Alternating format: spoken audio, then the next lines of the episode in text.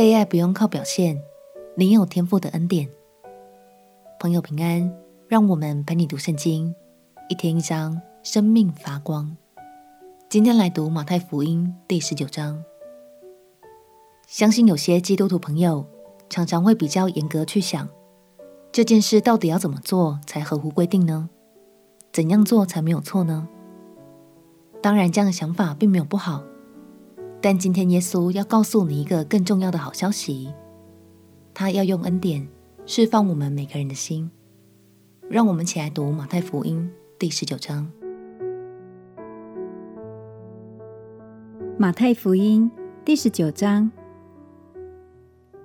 耶稣说完了这些话，就离开加利利，来到犹太的境界约旦河外，有许多人跟着他。他就在那里把他们的病人治好了。有法利赛人来试探耶稣，说：“人无论什么缘故都可以休妻吗？”耶稣回答说：“那起初造人的是造男造女，并且说，因此人要离开父母，与妻子联合，二人成为一体。这经你们没有念过吗？既然如此，夫妻不再是两个人。”乃是一体的了，所以神配合的人不可分开。法利赛人说：“这样，摩西为什么吩咐给妻子休书，就可以休她呢？”耶稣说：“摩西因为你们的心硬，所以许你们休妻，但起初并不是这样。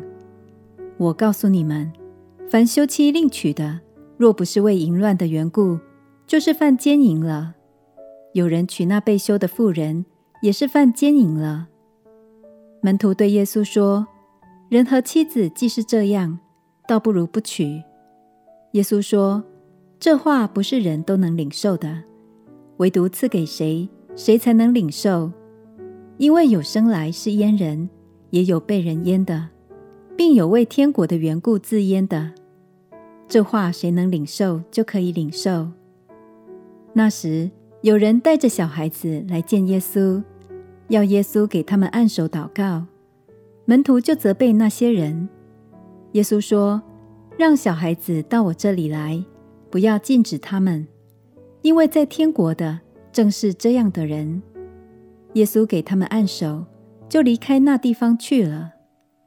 有一个人来见耶稣，说：“夫子，我该做什么善事才能得永生？”耶稣对他说：“你为什么以善事问我呢？只有一位是善的。你若要进入永生，就当遵守诫命。”他说：“什么诫命？”耶稣说：“就是不可杀人，不可奸淫，不可偷盗，不可作假见证，当孝敬父母，又当爱人如己。”那少年人说：“这一切我都遵守了，还缺少什么呢？”耶稣说：“你若愿意做完全人，可去变卖你所有的，分给穷人，就必有财宝在天上。你还要来跟从我。”那少年人听见这话，就忧忧愁愁的走了，因为他的产业很多。耶稣对门徒说：“我实在告诉你们，财主进天国是难的。我又告诉你们，骆驼穿过针的眼。”比财主进神的国还容易呢。门徒听见这话，就稀奇的很，说：“这样谁能得救呢？”耶稣看着他们说：“在人这是不能的，在神凡事都能。”彼得就对他说：“看哪，我们已经撇下所有的跟从你，将来我们要得什么呢？”耶稣说：“我实在告诉你们。”你们这跟从我的人，到复兴的时候，人子坐在他荣耀的宝座上，你们也要坐在十二个宝座上，审判以色列十二个支派。凡为我的名撇下房屋，或是弟兄姐妹、父亲母亲、儿女、田地的，必要得着百倍，并且承受永生。然而有许多在前的，将要在后；在后的，将要在前。耶稣最后对那位有钱少爷所提出的挑战，在人看来真的很不容易，对吗？就连门徒们也不认为自己做得到。亲爱的朋友，其实这段信息的核心，并不在于我们能做多少好事，能不能放弃自己的钱财。耶稣真正想告诉我们的是，人再怎么努力，都无法依靠自己的行为进入天国，唯有依靠天父白白赐予的恩典，才能得救哦。鼓励你放下压力，不用再靠自己，相信依靠耶稣的恩典，也是信心与谦卑的展现。在人这是不能的，在神凡事都能。让我们单单依靠耶稣的爱，因着相信得着天国的祝福。我们且祷告。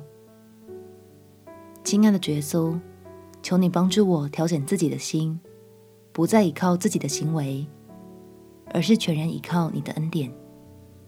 祷告奉耶稣基督的圣名祈求，阿门。祝福你在神的话语中得着丰盛。陪你读圣经，我们明天见。耶稣爱你，我也爱你。